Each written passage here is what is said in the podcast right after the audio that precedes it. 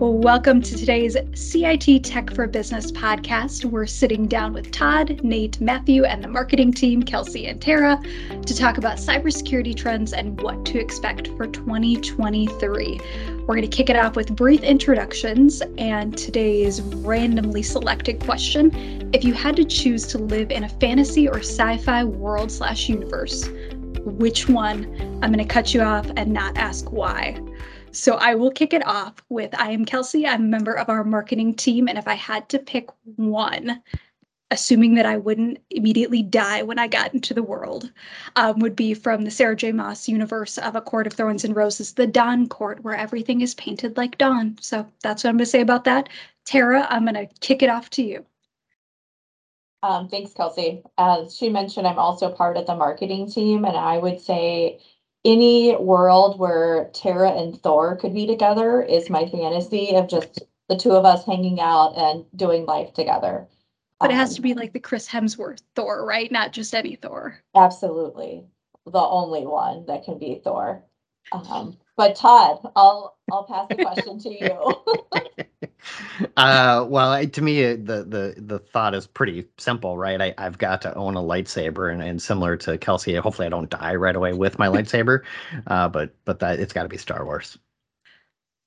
Love it, love it. How about you, Nate? Yeah, um, I'm Nate. I'm our director of cybersecurity. The I don't know many of them because I don't do a whole bunch of fiction, but uh, I don't know. The Shire from Lord of the Rings looks pretty relaxing. So little Hobbiton, little concerning hobbits just kicking back. Love it. Nothing wrong with that. What about you, Matthew? Um, I I don't know. I am shocked into silence by choice. Uh, uh, the Hyperion series uh, by Dan Simmons has some very cool sci-fi stuff in it. I could I could live like that. Um, Stormlight Archive stuff. Who doesn't want Stormlight magic? Uh, and then always Harry Potter. Who doesn't want a wand and spells? I don't know. I, I can't choose. Matthew's huge into sci-fi, so we better move on. Otherwise, it'll yeah forty minute podcast like his sci-fi stuff. Just be so. me listing authors for the next hour. Yeah, if anybody wants to hear us just talk about sci-fi, we'll tell you later. You can you know drop it in there. We'll gladly do another podcast about that but no, we'll we'll kick it on over. I'll let you guys kind of take over the conversation. Cybersecurity, what's coming? What should we look forward to for 2023? Uh, well, I'll start. I, I, think the answer is going to be more of the same, right? And and I know that sounds very vague, but the reality is, it's been just this hockey stick of issues that have been coming up for organizations to deal with, and so those increases in attack surfaces, um, you're going to see a lot more of that. I think you're going to see a whole lot more stuff coming from compliance. We've talked about it on several different podcasts. Um, we've talked about the fact that there's a lack of cybersecurity talent out there. I think you're going to see more of that coming up throughout the year. Um, again, the supply chain is going to be a problem as well. Todd, I'm really happy that you started that way, uh, just because, just for everyone, you know, if security, as we're going through this and we start talking about some of this stuff, and you're becoming overwhelmed of you know maybe some of the more advanced topics that we're talking about um, you know our um, acronyms that we drop that we forget to uh, define along the way. Um, security is all about blocking and tackling the basics. Uh, there is a reason why the top 100 bad passwords is the same list of passwords year over year just cycled in different orders. Uh, it's because that we simply are not doing enough to improve the security posture of our organizations. Now, with all this compliance and regulations and that kind of stuff, it's helping move the needle uh, on a lot of that.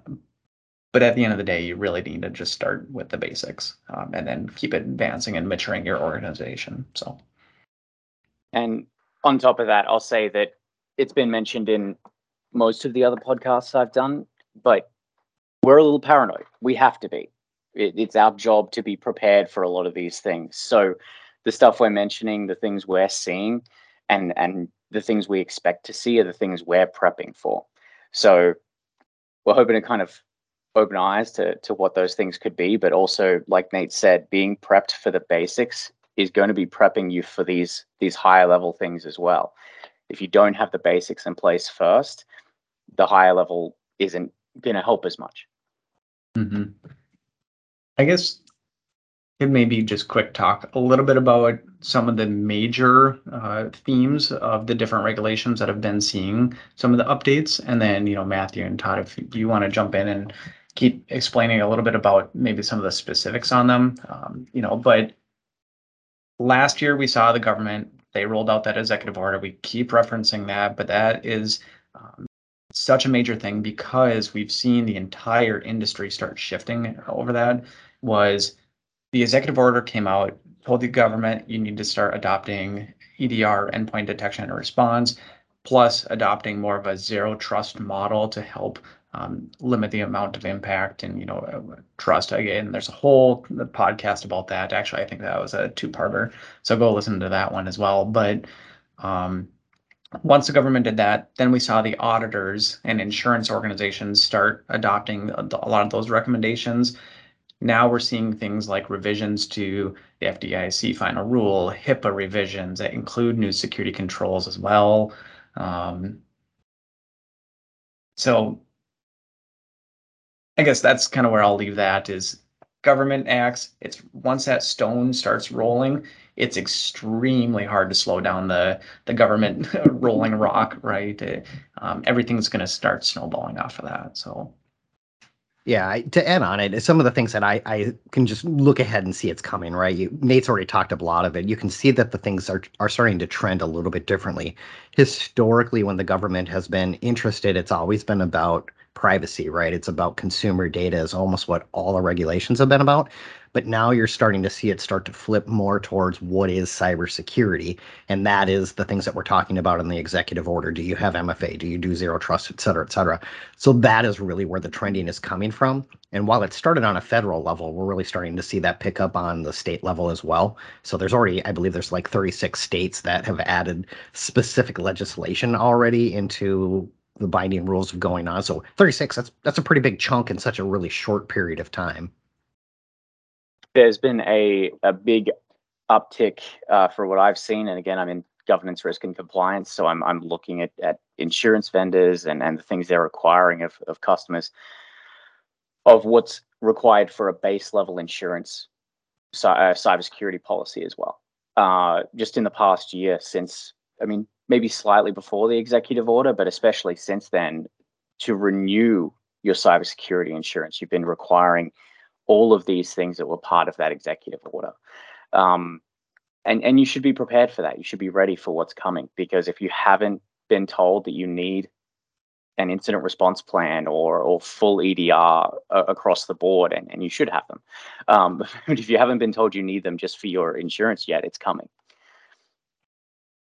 Yeah, so so a couple other trends. I co- completely agree with everything that, that the three of us have said because we're we're group mind thinks or thinkers over here. Um, as I mentioned, some of the other trends that are going on, more of the same. So currently, the top three that I would say sector wise, and this does not imply by any means that if you're not in one of these sectors, you shouldn't be aware of what's going on. But what we're seeing going into next year is finances is still number one on it. Um, you know, there's the old joke is why did the bank robbers back in the wild wild west attack the banks? And the answer was because that's where the money is. Um, so you tend to see that with the finance industry too, right? As you're seeing, that's where all the fraud is going. Uh, I, actually, one of the statistics I saw recently, and I will find a link and we'll put it in the podcast as well. But it's something like 300 times more likely to have a cyber attack in the finance industry than any other. Um, healthcare is getting just crushed currently, and I, I, don't know that this is the trend, but maybe we can talk about this on another podcast. Is HIPAA has historically had a, a fairly lack of teeth. There isn't a lot going on there, um, and unfortunately, I think that leaves them a little more prone to exposure. And then, last but not least, is higher ed. Higher ed is just in a really bad spot, and and a lot of reasons behind that is there's a high interest. They have a ton of really good data that's out there looking to be attacked, and there isn't a lot of funding there. So you're you're finding that there isn't a lot of tools that'll allow you to protect themselves or be aware of what's going on. And remote learning certainly didn't help either. I I have a couple really key contacts still in high ed from my past employers, and um, one of the main things there is there's no funding. Like Todd mentioned, uh, student enrollment is wildly down right now, right? So budgets for high ed are absolutely crippled these days. So they're just trying to make do what what they have. Um, so yeah, if, if you're in high ed, you know, just again, hats off to you. Keep up the good fight there as well. But um, the, I guess one of the things that um, continuing on some of the major trends, and this is just connecting a lot of the different industries together.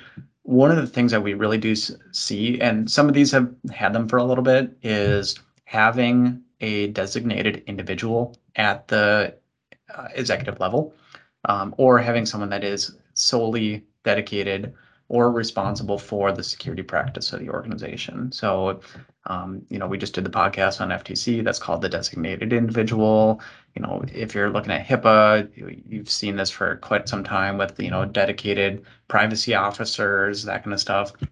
Um, the chief information security officer or CISO, uh, we're starting to see a lot of organizations start to adopt um, a CISO or a virtual CISO, which is a consulted uh, chief information security officer. If you are interacting with a managed service provider, trying to integrate uh, managed security solutions. Um, so if you're not familiar with what a chief information security officer does, is they are responsible for the governance of your security um, within the organization. And one of the things that I think there's probably a common misconception on is they're just responsible for the technology, right? They just buy products, they stick it in place, make sure it's turned on and back out. Um, we've talked in the past about uh, it has to be a blend of people, technology, and processes. So what that person's going to bring in is things like the the actual technology, the strategy on where the organization's going, you know, having these discussions, you know, the next five years, what building an effective culture within the organization, helping identify vulnerabilities and mitigating them or designating those to be uh, remediated by other individuals, ensuring that the proper security controls are in place to help mitigate um, or control the the risk of facing the organ, uh, organization's data. And then I think the other thing was, oh yeah, security operations, who's actually monitoring those tools, all right? If you have nothing, an alert pops up and no one's looking at it, it's a useless tool. Um, and then compliance, right? As this um, more and more compliance and regulations are coming down, you have to stay on top of it. Um, because in the last FTC podcast, there's penalties if you don't. So yeah. I want to go ahead, Matthew. Sorry. Thanks, Todd. Um, so I want to mention you meant uh, the specifically in terms of the responsibility of this as well. Uh, we mentioned the FTC podcast. Um, it, it's mentioned heavily in CMMC, uh, and and in direct competition to how NIST worked is that a lot of this now, a lot of these new compliances and the updates to the compliances require that the highest level at the company accept responsibility for what's being done. And so if you don't have someone who is an internal um, qualified individual, to use the FTC's term, you have to have someone within the company who's still accepting that risk. And with the NIST situation, it, it allowed you to have whoever was doing that work do it, but that's not the case anymore. We're seeing this change across the board. The uh, the onus of who the responsibility falls to is is changing, and I think that's great. Uh, we we you mentioned HIPAA being slightly spineless, and and I feel like that has kind of been the the cause of a lot of this changing. But that's I, I feel like that's how how this ties in with what Nate was saying is that having an external CISO or having an internal individual who is doing this work doesn't mean that that is the end of what they're doing. There needs to be the bigger picture. It needs to be shared with the team the or the board, whoever, and they need to know as a group what's going on and then make those decisions. So when you are bringing on a CISO, whether they're internal or external, that bigger picture and next steps is so critical now because it's not, it wasn't just how can we keep ourselves safe, which is always what should be at the forefront of our mind, but it's how can we then leverage that to to better the company across the whole? How can we integrate what those changes will be so that it's not just, oh, now we have a SIEM yeah, so a couple things that I was going to mention off of that, and I think they all re- work really well. The SEC has one that's in there too, and and that was one of the larger pushes that we saw recently, where their preliminary recommendation is that you do have a CISO on your board of directors, and it ties in really well with what the two of you are saying. the piece about that that's really interesting, as I mentioned it at the intro, was there is a very distinct lack of talent out there. Unfortunately, roughly there's five hundred thousand um, job openings. I didn't mean to say dollars out there currently and there's a lot of groups that are out there trying to help build that. They're trying to fill about a million positions as basically the trend at the moment is they're trying to build up through education through a variety of tools industries you name it. There's a bunch of vendors working on it too. And it is all going in the right direction but you're still going to have to find that help somewhere. So again part of that trending that you're looking for or we're seeing that's out there and we we we do manage so we work with this industry. I'm not trying to make light of that in any shape manner or form. Just being forthright is this is what we do. We see a lot of people coming to us saying we don't know what we don't know. What should we be doing? And so if that's an option for you by all means reach out to a friend family member whatever it takes find the help that you need. Because if you're going to have to fill a board position that's going to be a big big ask big thing um, and then, kind of part two of that, just kind of tallying off of what Matthew had said, is even when you bring in that help, there is still ultimate responsibility. And the way it's typically done in cybersecurity is that ultimate responsibility is your board or your shareholders. So even if you're finally getting that outside help, the people that ultimately say, I'm cool with this, is that top, top level of your organization.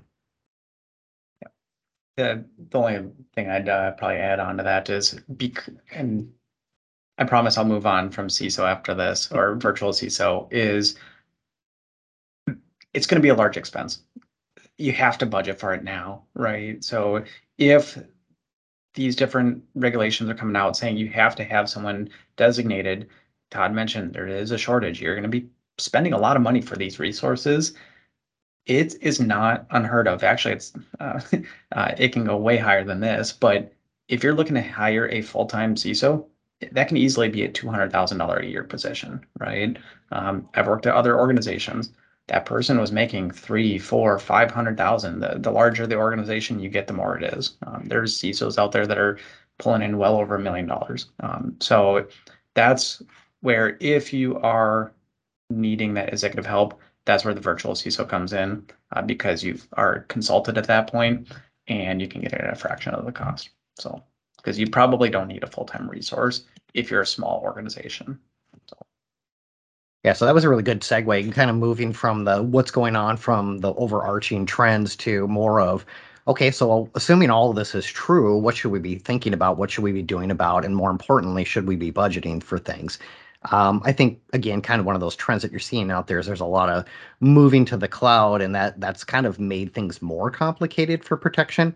Um, Matthew, do you want to expand on some of the things that you see that are absolute trends that we need to be thinking about and starting to get our hands around or arms around for budgeting purposes?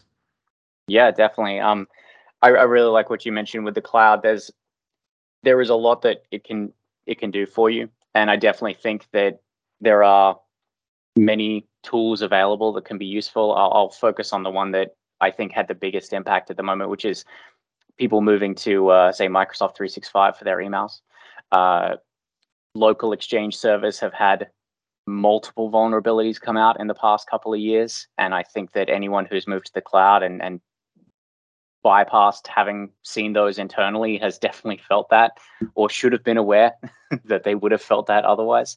Um, on top of that, we're seeing increased attacks across the board. Um, this is something I actually really wanted to mention. So while often a lot of people, and and I'm, I'm glad that I'm seeing this language less now, but I used to hear it a lot, which is why why would they attack me? Right? There was this language of I'm not important enough, um, or or there's no way they'd find me. Right? Like maybe they don't consider themselves as a business large enough to be impacted, and the big thing there is if you're using a tool that others are using, you are in the firing line by proxy. Uh, you can be a, you're not being attacked directly. You're being attacked because you use a service that's being attacked. We're seeing this, and we're, we're calling them supply chain attacks, uh, but we're seeing them across the board. And maybe you're, or maybe as simply as you were signed up for a service that did get attacked, and now your email's out there. And so people are, are pretending to be you and sending emails out with your name because they can confirm it's you through LinkedIn. As we get into more of those, though, we do start seeing distinct personal attacks whether it's whaling at the higher levels or in an instance that I like to bring up because it's crazy. Uh, the there was a, a thirty-five million dollar um, attack on a company uh, that was purchasing another company, in which they deep faked the director's voice to make a confirmation to transfer bank details. Now, firstly, for $35 million, I can understand why they were attacked directly. right? They they were talking about this publicly. It was pretty well known outside. And so that is something that was you can understand why why they were attacked directly. But that doesn't mean that that's the only people this is happening for and and that builds into the the deep fake topic of of people copying your voice. I mean, we're we're doing these these podcasts. Our voices are out there to be analyzed now. So keep in mind that the the things that you have and the things you're releasing allow for that copying. Um, I think deep faking, especially deep faking video, is going to become a lot more common. Uh, you may have seen some of the viral videos that have been going around lately of people showing that they had created fake personas online using some of the new deepfake technology. So those are things I'm thinking about. Um, the higher level attacks, more of a, a, shotgun approach with with the supply chain side of things as well, just an increase in attacks in general. Uh, two different things come to mind. We actually have a full deep fake podcast lined up uh, for everyone. So if you're interested and think Matthew's just crazy, um, this is actually the government did put out a warning on that uh, yeah. just a month, about a month or two ago. So about interviews and all that kind of stuff. So uh, stay in tune. Stay tuned for that one. Um, the I one mean, thing I that am I really... crazy, but I, am still right on yes. this. yes, and still uh, paranoid. And still yes. paranoid as well. So, um, um, the one thing that I really did want to touch on because this is one of the predicted um, trends for 2022 was software supply chain risks. And we saw that, right? Uh, with the Kaseya remote access, Log4j. Heck, there's even one that I just saw uh, last week was Roblox. Everyone loves Roblox. There's a updater that was um, hijacked and had Trojans built into it. And I actually saw this at a customer site. One of their employees downloaded Roblox for their kids for their um, home use, and on the work PC, we had a Trojan. So now EDR stopped it, but it was one that uh, was relatively new there. Um, so at least from like CIT's perspective, we are putting a lot of focus on software supply chain. How are we actually mitigating that and uh, moving to tools where each application has to be approved? For example, let's say you have a Chrome extension uh, there's an update to that Chrome extension. Can you validate that that is the same type of software? It hasn't been hijacked or anything like that. You can deny that even though you've approved the application. Um, one of the things that really come to mind is banking software. It frustrates me like no end that so many financial institutions and their software says, no, we need to run that with local admin. Uh, otherwise, the software will break. That is completely wrong. There's software out there that can elevate that tool without giving access, uh, full access to the end user. Um, so you can minimize disruptions to the organization while still ensuring the security. Um, so stay tuned with CIT on that. But there's absolutely software out there that can ensure the security. So, um, so software supply chain, if you have a vendor saying we need full admin, that's absolutely false. I can guarantee you that. So, can I uh, mention something else quickly as well? Um, there is. so I, I feel like I.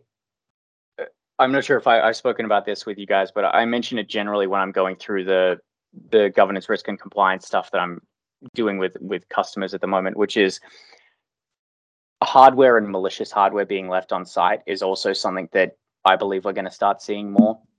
Um, the reason for that is how easy these things are to to hide now. All right, we're all we've all seen the tiny little Intel NUC devices that you can get and, and hide, but um, I'll specifically call out the Steam Deck. Right, this this is a gaming device. Um, it, it's handheld controller, very very useful, but it's a full blown Linux box, and it can install tools on it that can be used maliciously and still look like the gaming device that it is. Um, so I personally, I'm a little bit, I'm going to say paranoid again about those devices being seen in public or, or anywhere that you wouldn't really expect them to, or even someone just sitting in a doctor's office and maybe they haven't checked in for an appointment. You don't know what that device is doing. Um, just be aware of what's in the what's in the room, what's on your network, and and if you're getting alerts that don't seem quite right, like uh, Nate mentioned, if if the alert's happening and no one's seeing it, it's not really alerting. Um, so yeah, we just need to be more prepared for for what is considered a, an attacking device and what is considered a malicious device as well. Mm-hmm. I think this has Yeah, been so- so- Sorry, Todd, I'm going to talk over Oh, for just a second, I- just as we're getting down to the end. Now that I've been smiling and nodding, uh, now that we're significantly freaked out, paranoid, everything's coming, somebody's going to video chat with me, and it's not actually that person. Multiple podcasts in the past and coming soon, more on all those topics. If in the last five minutes we had to kind of rapid fire, are there any tools or services that you're like, we should budget for these SMBs. You got to be doing these things. Do you guys have any of those without tangenting too much explanation about each of those things? Yeah, I was going to just do that. So thank you. So, uh, so I was going to kind of bring back some of the things that they said. So uh, what Matthew and Nate are kind of talking about is where a lot of security programs start is is it's asset management and that's hardware and software and that that includes that whole supply chain that Nate was referring to. But it also makes sure that you know what's on your network. If you don't know what's there, you don't know how to protect it.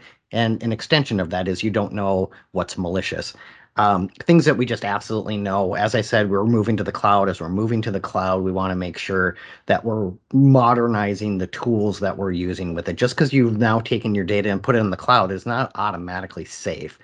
Most systems are not very secure by default. And the reason for that is because those tools are really designed to make sure everything works and they can't make it super secure and make sure everything works too. What is the customer most likely going to be unhappy with as they move to the cloud? It doesn't work. Um, as Nate mentioned, zero trust is a thing. There are a lot of tools that we're seeing pop up on the network. There is no single tool that's going to get you zero trust, but there are a bunch of platforms out there, whether it's platform as a service or infrastructure as a service or SASE.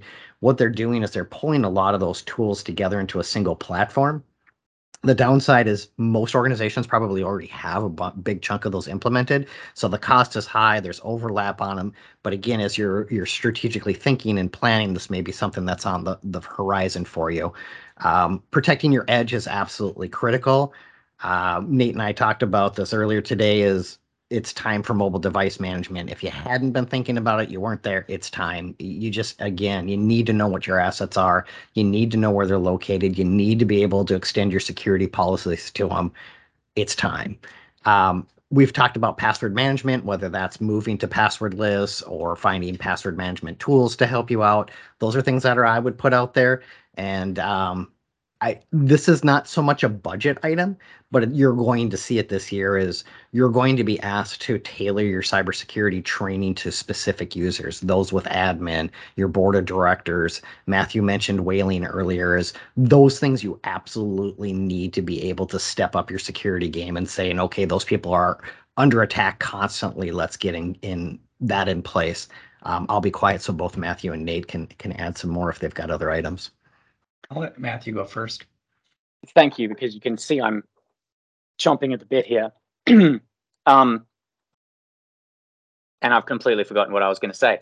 Uh, no, I'm so obviously in governance, risk, and compliance, I care a lot about policy and process, and I think that a big part of this is those changes, is a real focus in on what's happening. Um, I mentioned the uh, the company that that had the the fraud before, and the that amount of money being taken is not something anyone wants to think about. But what is it that could have stopped that? Right? We, I'm sure every company that is listening to this, every person has seen or heard about the uh, the emails going around phishing, pretending to be someone asking them to change their banking details. Do you have pro- policy in place and process in place that would stop that? Uh, is is it more than just the people who are getting those emails are aware that they're fraud, or is it that you have policy that means even if that process began and someone started doing that, have you figured out a way to block that? That is something I'm focusing on, and I I, I think everyone should be, but it is again my field, the thing I think about. all day. I think my uh, kind of summary um, was get help where you can, and you know this is either managed service providers. Listen to the podcast, right? You're getting help here. Um, a friend who's in a similar position, any really anything. But if I could consolidate it down to one thing, is there's so much stuff out there. How do you weed through it? That's again where I, I said I wasn't going to talk about it, but I am. Uh, that CISO or the virtual CISO, the reason why is that person is someone that you can rely on to weed through the noise and then not just throw tools at the network, but evaluate the effectiveness and the coverage and the uh, that ensuring that it does align with the business goals as well. Um, it's not meant to be just someone who slings more products into the network and hoping that it works, right? There is a very strategic um, approach to that. So um, that's where I'd say instead of going, well, I need this, this, this, this, this, you know, maybe your little notepad or uh, napkin that you're sitting here frantic writing all Todd's different items on there, going, well, crap, I couldn't keep up. Start with CISO. That's the intent is to have a high level vision of where to go and uh, relying on that person. So they've, they've got rewind on podcasts now, don't they? Technology. I, I, They'll get there. I don't know. TiVo for podcast is next. That's a feature request. We're gonna we're gonna disable that feature and just uh, just CISO. That's it. Can you Yeah. slow it down? So Yeah. sometimes voice gets all nice and deep. One last thing for me. Um, yeah, that's what everybody needs is my voice and deeper.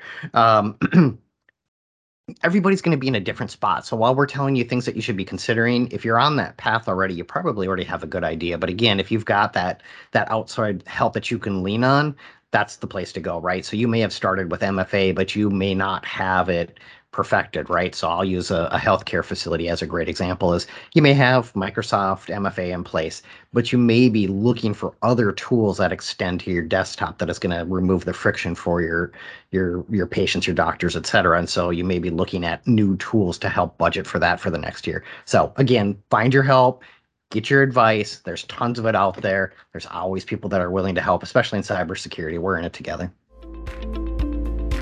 Thank you all. That was amazing. And I won't try to re summarize everything that you guys just said because I'm like, that's perfect. That's the summary. We'll bookend it with if you guys have any questions, any suggestions, if you're like, yes, I need that deepfake podcast to be the next podcast, email us at info at cit-net.com or head out to our website, cit-net.com backslash podcast. I was more than willing to take any topic suggestions. If you've been listening at all, you know that we ping pong all around the place, so nothing is off the table. We will talk about it for probably over our 30 minute limit.